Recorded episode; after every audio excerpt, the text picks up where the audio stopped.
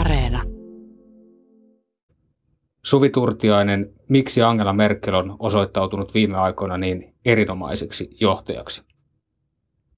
No tähän on ainakin kaksi eri syytä. Ensinnäkin kun verrataan Saksaa muihin suuriin Euroopan maihin, niin täällä tämä koronakuolleisuus, uhriluvut ovat matalampia kuin vaikka Ranskassa, Espanjassa ja Britanniassa. Ja se katsotaan osittain tai aika paljonkin Angela Merkelin päämäärätietoisen kriisijohtamisen ansioksi. Mutta toisekseen kyse on perspektiivistä. Koska tämä koronakriisi on maailmanlaajuinen kriisi, niin totta kai Angela Merkeliä verrataan muihin maailman johtajiin ja erityisesti Yhdysvaltain presidenttiin Donald Trumpiin. Ja tämä kriisi osoittaa sen, miten Angela Merkel on monessa asiassa oikeastaan anti-Trump. Hän on luonnontieteilijä, jolla on selkeä koronastrategia. Hän puhuu tieteeseen nojaten. Hän ei ole populisti. Ja tässä kriisissä erityisesti sitten amerikkalainen lehdistö on nostanut Merkelin jalustalle, koska hän edustaa kaikkea sitä, mitä Donald Trump ei edusta. Eli Merkelin hypetys on kovaa, erityisesti ulkomailla, kun taas kotimaassa se ei ole niin yksiselitteistä. Täällä on paljon puhuttu myös siitä, että miten osavaltiot kapinoivat Angela Merkeliä vastaan ja pitävät häntä ehkä jopa liian varovaisena nyt, kun näitä rajoituksia puretaan.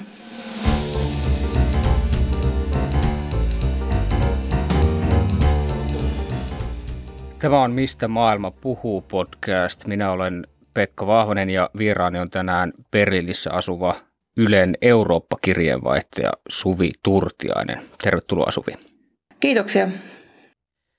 Tänään puhumme Saksan liittokanslerina vuodesta 2005 saakka olleen ja Euroopan unionin de facto johtajana viime vuodet toimineen Angela Merkelin viimeisestä näytöksestä vallan huipulla.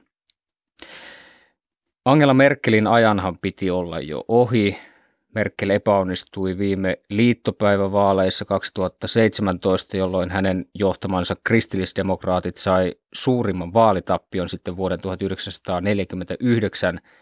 Hänen terveydentilaansa on arvailtu sen jälkeen, kun hän oli monessa julkisessa tilaisuudessa silmin nähden vapissut. Kun Merkelin aika näytti jo menneen, tulikin sitten koronakriisi ja hän otti jälleen ohjakset tiukasti käsiinsä ja nyt koko maailma ylistää häntä asiantuntevasta ja rauhallisesta kriisijohtamisesta. Onko tässä vähän samanlainen asetelma kuin monessa toimintaelokuvassa, että poliisi on juuri jättämässä töitään ja vetäytymässä rauhallisten eläkepäivien viettoon, mutta sitten tulee vielä yksi keikka, josta tuleekin se kaikista suurin ja kunniakkain keikka. Pekka, tämä vertaus on minusta aivan loistava, sillä juuri näin näyttää käyneen nyt Angela Merkelille. Kun kelataan saksalaista keskustelua viime vuoteen tai alkuvuoteen ennen koronakriisiä, niin täällä puhuttiin vaan siitä, että kuka nousee Angela Merkelin seuraajaksi ja siitä, pitäisikö hänen luopua vallasta ennen aikaisissa vaaleissa, koska meininki oli niin vaisua, hän oli todella poissa oleva johtaja, hän oli pessyt kätensä Saksan sisäpolitiikasta, koska hän luovutti jo oman puolueensa puoluejohtajuuden Anne Grete Kramp joka on itse asiassa matkalla ulos tästä hommasta, mutta koronakriisi esti uuden puheenjohtajan valinnan, mutta Angela Merkel oli etsivä der Alte, vanha kettu, joka oli jo lähdössä pois. Ja Saksa odotti kuumeisesti, että milloin tulee joku seuraava. Sitten tuli koronakriisi ja Angela Merkelin pitkän kauden pahin kriisi. Eli tämä on selvästi nyt isompi asia, isompi haaste kuin mikään finanssikriisi, eurokriisi tai siirtolaiskriisi. Eli juuri näin vertausta voi pitää erittäin osuvana. Yleensä hyvin viileänä ja jopa kylmänä vanhana kettuna pidetty Merkel on väläyttänyt koronakriisin aikana myös toisen puolensa, hieman sentimentaalisen ja välittävän puolen. Joo, mä oon tästä jotenkin samaa mieltä, koska koronakriisi on myös erilainen kriisi ratkaisultaan kuin vaikka finanssikriisi, jossa päätökset oli aika ylätason päätöksiä tai eurokriisi, missä Angela Merkel päätti asioista muiden Euroopan johtajien kanssa, mutta koronakriisi on meidän kaikkien käsissä ja sen ratkaisu johtuu siitä, että, tai riippuu siitä, että miten ihmiset nyt noudattavat varotoimia, noudattavat näitä sääntöjä, mitä on tänne Saksaankin tullut. Ja Angela Merkel on sen takia ikään kuin venonnut tämmöiseen kansalaisuuteen, johon kuuluu tietty vastuu ja velvollisuus ilman, että joku sitä jollain tavalla valvoo jatkuvasti selän takana tai on kirjoittamassa sakkolappua, jos ei sitä maskia pidä kasvoillaan. Ja Angela Merkelhän piti nyt tämän koronakriisin vuoksi koko kanslerikautensa ensimmäisen TV-puheen, jossa ei ota mukaan näitä perinteisiä uudenvuoden puheita. Ja tässä TV-puheessa hän vetosi solidaarisuuteen. Hän sanoi, että Saksa tarvitsee nyt enemmän solidaarisuutta kuin kertaakaan sitten toisen maailmansodan päättymisen. Ja hän sanoi suoraan myös sen, että se kuinka paljon nyt ihmisiä kuolee, riippuu ihan joka ikisen käyttäytymisestä. Ja kyllä kun katsoo, miten saksalaiset täällä turvaväliä noudattaa ja maskeja käyttää, niin kyllä minulle on jäänyt semmoinen olo, että ihmisissä on herännyt tämä tunne tästä, että he ovat kansalaisia, he ovat mukana ratkaisemassa kriisiä, eivätkä vain alamaisia, jotka odottavat sääntöjä ylhäältä päin ja sitä, että joku poliisi selän takana sitä valvoisi. Niin kuin Suomessa. Varmasti on... no joo, tässä ehkä niin kuin, mä oon totta kai pohtinut paljon Suomen ja Saksan eroja. Niin välillä tuntuu, että Suomessa haluttaisiin ylipäällikön päiväkäsky ennen kuin asiat ehkä sitten niin kuin todella otettaisiin vakavasti. Mutta tämä on totta kai nyt tämmöinen kärjistäminen, mutta Angela Merkelin tapa viestiä on ollut nimenomaan se tietty tapa herättää sitä niin kuin jokaisen omaa kansallisuutta ja se, että demokratian kuuluu se, että sääntöjä pitää noudattaa, vaikka niitä koko aikaa ei olla valvomassa. Tämä liittyy tähän pandemian toiseen vaiheeseen, mihin Saksa on siirtymässä. Eli nyt tämä keskusjohtoinen ensimmäisen vaiheen kriisityö siirtyy entistä enemmän Saksan alueille, osavaltioille. Ja täälläkin toimittajat kysyvät, miten sitä aiotaan valvoa. Ja Angela Merkel sanoi, että ei demokratiasta ole kyse valvomisesta, vaan siihen kuuluu luottaminen. Ja jos tämä ei onnistu Saksassa, niin hän sanoi, että hän ei tunnista maata omakseen. Eli hänellä on myös erittäin vahva tämmöinen demokratiapuhe siellä taustalla, miten siihen kuuluu se vastuuntuntoinen kansalaisuus, joka ei lähde mökkeilemään, jos sanotaan, että älä lähde mökkeilemään, vaikka siinä ei olekaan sitten varusmiehiä Uudenmaan rajalla valvomassa. Eli tämä on ehkä niin kuin ollut syy siihen Angela Merkelin uudenlaiseen tapaan viestiä, ikään kuin hän nyt vetoaa kansaan, koska hän tarvitsee kansalaisia tämän kriisin ratkaisemiseksi.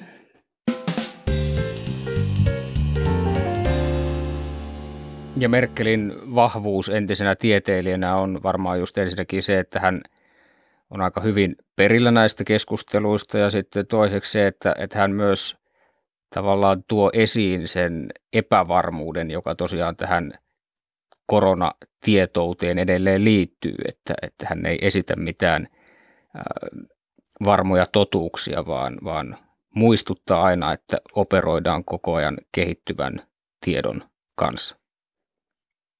Juuri näin. Ja se on jotenkin todella virkistävää, että Angela Merkel puhuu niin tieteellisesti, koska itsekin asun Saksassa ja olen Saksan vakituinen asukas, niin koen, että hän kohtelee meitä jotenkin vertaisina. Hän puhuu niin kuin aikuisille puhutaan. Hän kertoo suoraan tästä R0-luvusta, tartuttavuusluvusta, että miten sen pitää käyttäytyä ja mitä merkitsee se, että jos se on yli 1, jos se on 1,1, niin Merkelin mukaan Saksassa tulee terveydenhoidon kantokyky vastaan.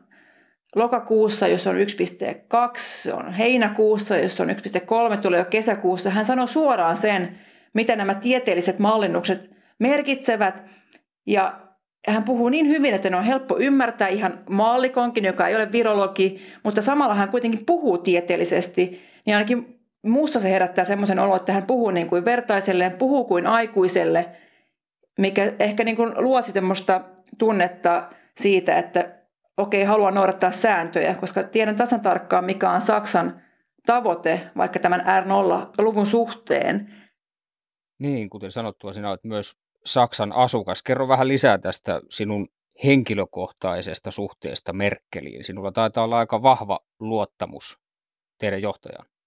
No siinä mielessä vahva luotto on, että ei tullut mielenkään missään vaiheessa koronakriisiä vaikka lähteä Suomeen, koska Saksassa on erittäin hyvin toimiva yhteiskunta, yksi maailman johtavista terveydenhoitojärjestelmistä ja myös valtion johtaja, joka luottaa tutkittuun tietoon ja tieteeseen päätöksissään eikä välttämättä epämääräisiin lähipiiriläisiinsä kuin ehkä toisissa maissa. Ja totta kai kun mukana on oma perhe ja lapsia, niin pitää miettiä se, että miten pysytään kaikki täällä turvassa ja myös se, että miten meidänkin elämä pääsee kohti normaalia, niin mikä on meidän vastuu ikään kuin Saksan asukkaina, mitä pitää tehdä, että pandemia saadaan kuriin tavoitteiden mukaan ja voidaan avata niitä päiväkoteja tai kouluja, jotka vaikuttaa ihan suoraan meidänkin elämään. Ja tässä suhteessa niin kun Merkeliä tulee kuunneltua ehkä paitsi toimittajana, niin myös nimenomaan asukkaana, koska hän on kertonut, kuten aiemmin sanoin, niin nämä tavoitteet suoraan. Niin se jotenkin on lohduttavaa, että jos toimin niin kuin sanotaan, niin lopussa saattaa odottaa palkinto, vaikka se, että päiväkoti avataan ja voin tehdä töitä taas vähän helpommin. Saksasta tulee EU:n puheenjohtajamaa heinäkuussa. Miten tämä Saksan ja Merkelin puheenjohtajuuskausi tulee vaikuttamaan Euroopan tapaan päästä eroon koronaviruksesta vai onko sillä vaikutusta? Kiinnostava kysymys, Pekka, sillä pitää sanoa, että myös Saksassa tähän asti tässä kriisissä niin Eurooppa on ollut todella poissa oleva tekijä. Vaikka tämä Angela Merkelin historiallinen televisiopuhe, niin Eurooppaa ei mainittu kertaakaan. Ja tässä vaiheessa kriisiä kaikki maat ovat päättäneet hyvin itse rajojen sulkemisesta, kaikista muista rajoituksista. Ja varmaan seuraava suuri kysymys on nimenomaan sitten Saksan EU-puheenjohtajuus ja se, missä vaiheessa EUn sisärajat saadaan avattua. Ja se, ottaako Saksa tässä jonkinlaista johtajuutta, jää vielä nähtäväksi, mitään ei ole merkkejä vielä siitä. Mutta ehkä nyt, kun tämä pandemian toinen vaihe, jossa näitä rajoituksia puretaan, niin Angela Merkel ikään kuin luovutti rajoitusten purkamisesta päättämisen osavaltioille. Eli hän vähän niin kuin vetäytyi tästä nyt taka-alalle. Hän oli sen ensimmäisen vaiheen suuri kriisijohtaja. Hän piti kaiken näpeissään. Hän ohjasi Saksaa ulos tästä ensimmäisestä aallosta.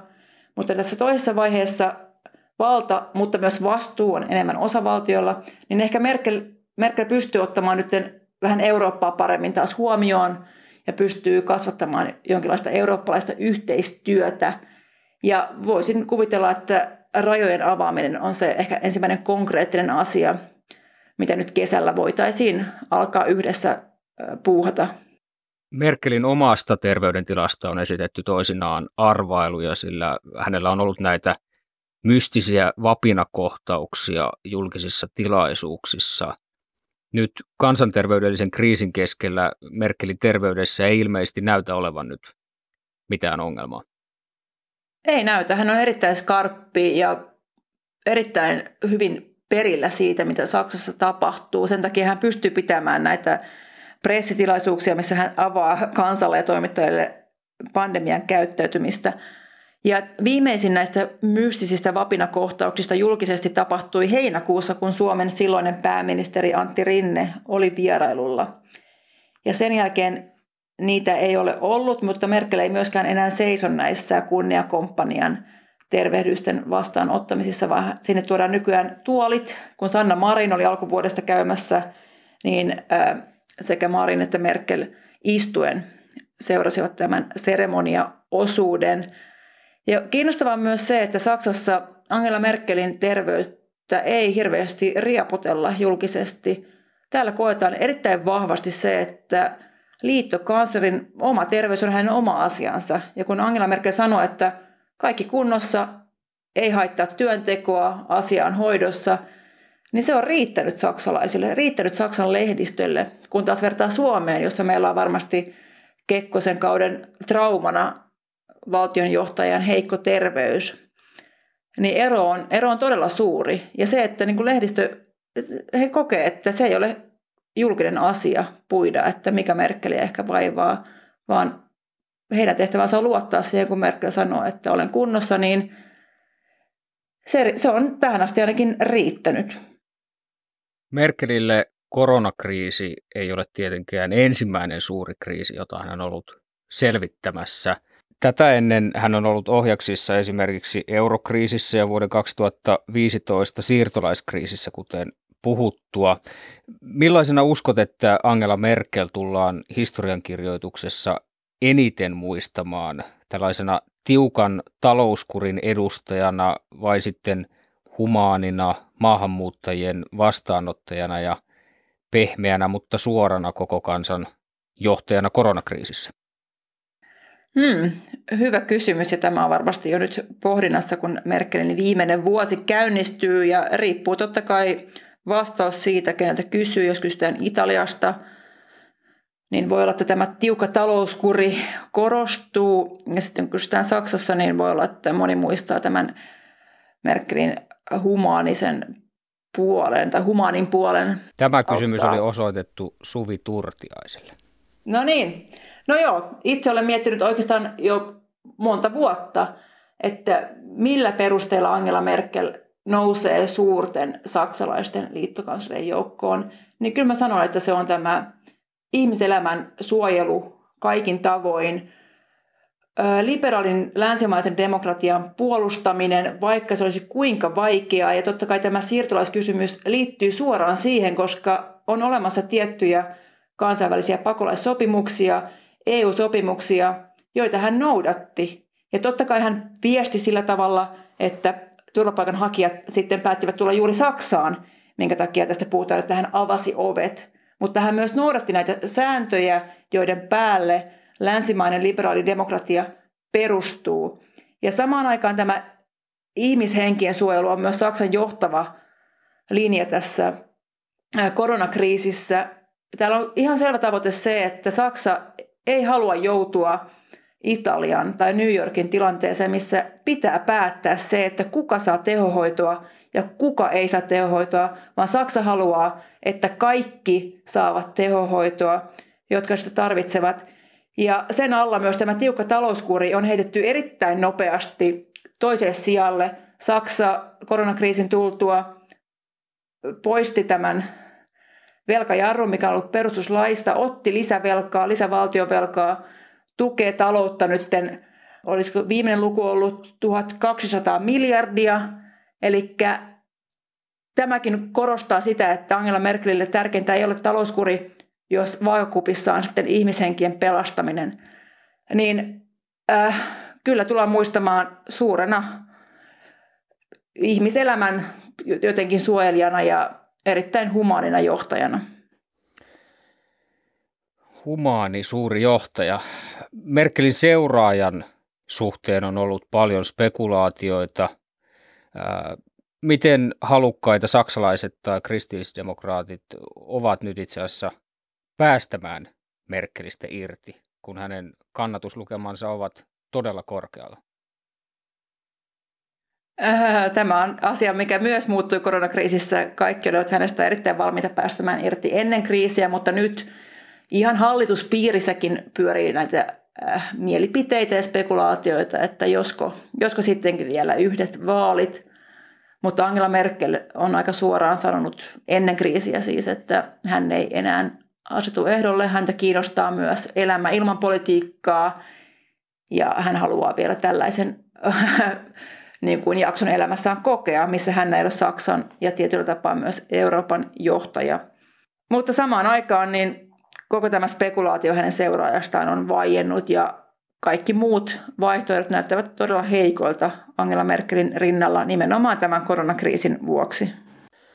Sinänsä kuulostaa hankalalta ajatella Angela Merkeliä politiikan ulkopuolella, mutta toisaalta hän on elänyt jo yhden elämän politiikan ulkopuolella ja ehkä hän voi elää vielä toisen elämän politiikan ulkopuolella. Merkelhän on ollut Saksan liittokanslerina jo 14,5 vuotta, eli hän on ollut vallassa yli 2 vuotta pitempään kuin Adolf Hitler, muutaman kuukauden pitempään kuin Konrad Adenauer, mutta edelleen 1,5 vuotta lyhyempää kuin Helmut Kohl, jonka hallituksessa Merkel aloitti ministerinä Saksojen yhdistyttyä. Onko se sinun mielestäsi, Suvi, tervettä, että demokratiassa sama ihminen on 15 vuotta vallassa yhtä mittaa tai jopa pidempään?